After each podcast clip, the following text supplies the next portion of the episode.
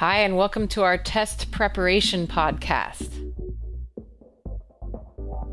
My name is Danielle Bianchi, and I'm your host. Today, we're going to talk about some last minute ACT tips, and specifically, we'll start with what to bring on test day, and then we're going to uh, break down the five different sections the English, the math, the reading, the science, and the ACT essay.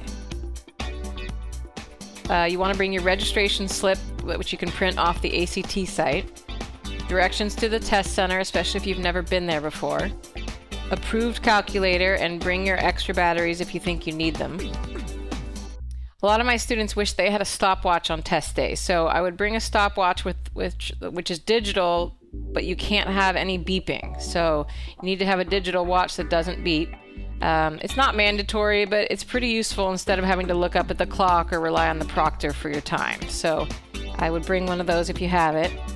Two number two sharpened and pencils with erasers. Make sure you have erasers because if you the Scantron sheet, if you mark the wrong one, you want to erase it and pencil it in with the right letter. Bring your student ID or some sort of picture ID, and always bring food and drink. Food, I would say something nutritious and easy to eat, like a banana, or an energy bar is, is usually best.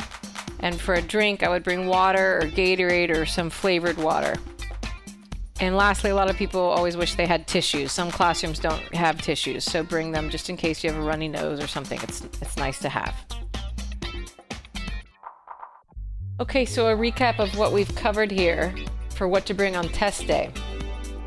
Don't forget a, the registration slip, directions to the test center, an approved calculator, a digital stopwatch, two sharpened number two pencils with erasers, a student ID or picture ID, food and drink, and tissues.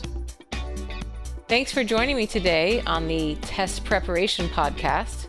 Remember, you can find more great test preparation tips and strategies at daniellebianchi.com. We'll see you next time with more tips and strategies on the Test Preparation Podcast.